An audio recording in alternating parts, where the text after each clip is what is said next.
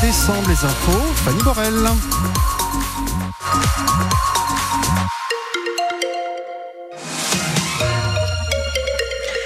Bonsoir. 150 manifestants ce midi à Gaël, dans l'ouest de l'île-et-Vilaine, pour défendre la plateforme logistique du groupe Casino. Sur place, des élus locaux et des salariés de ce site qui emploie 200 personnes et qui est le seul dans le Grand Ouest pour cette enseigne Casino. Alors que les magasins de l'entreprise sont en passe d'être rachetés, l'avenir de cette plateforme est très incertaine.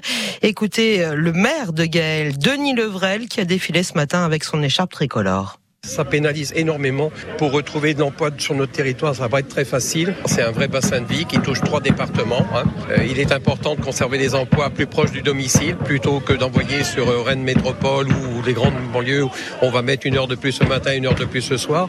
Par rapport à la taxe carbone et tout ça, je pense que c'est plus important d'avoir le travail auprès du domicile, sachant que déjà sur notre territoire, nous sommes déjà en faiblesse parce que nous n'avons pas la mobilité. Nous, on a beaucoup de difficultés à avoir du transport en commun Donc il est important qu'on garde. Et, c'est vrai que c'est un vrai bassin de vie, même si la frontière des départements est toujours là, c'est quand même important. On voit bien ici la mobilisation, ça concerne le 35, le 22 et le 56. Et c'est important.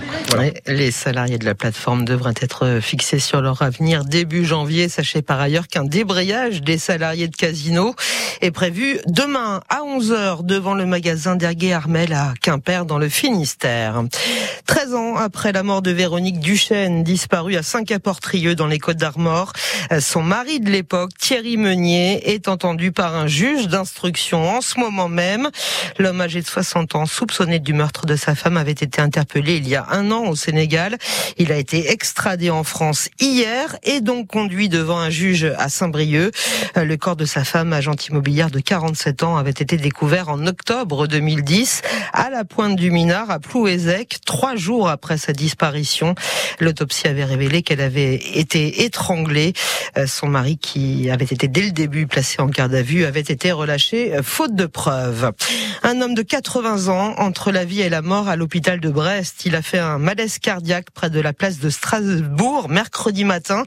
Et cela après avoir été, semble-t-il, agressé. Des passants l'ont entendu crier au voleur avant de s'effondrer.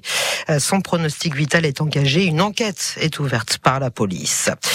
Passage de l'émission Complément d'enquête dans lequel l'acteur Gérard Depardieu semble tenir des propos à caractère sexuel au sujet d'une petite fille a été authentifié par un huissier de justice.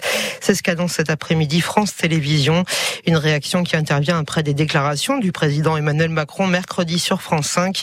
Il avait laissé entendre que la séquence avait pu être modifiée au montage, comme l'a aussi affirmé la famille de l'acteur. Le prix de la carte grise va augmenter dans plusieurs régions l'année prochaine, mais la Bretagne y échappera. La Bretagne qui, avec le centre Val-de-Loire, est la région où le renouvellement de la carte grise coûte le plus cher. 17h03 sur vos France Bleu en Bretagne. On s'intéresse tout de suite à la météo.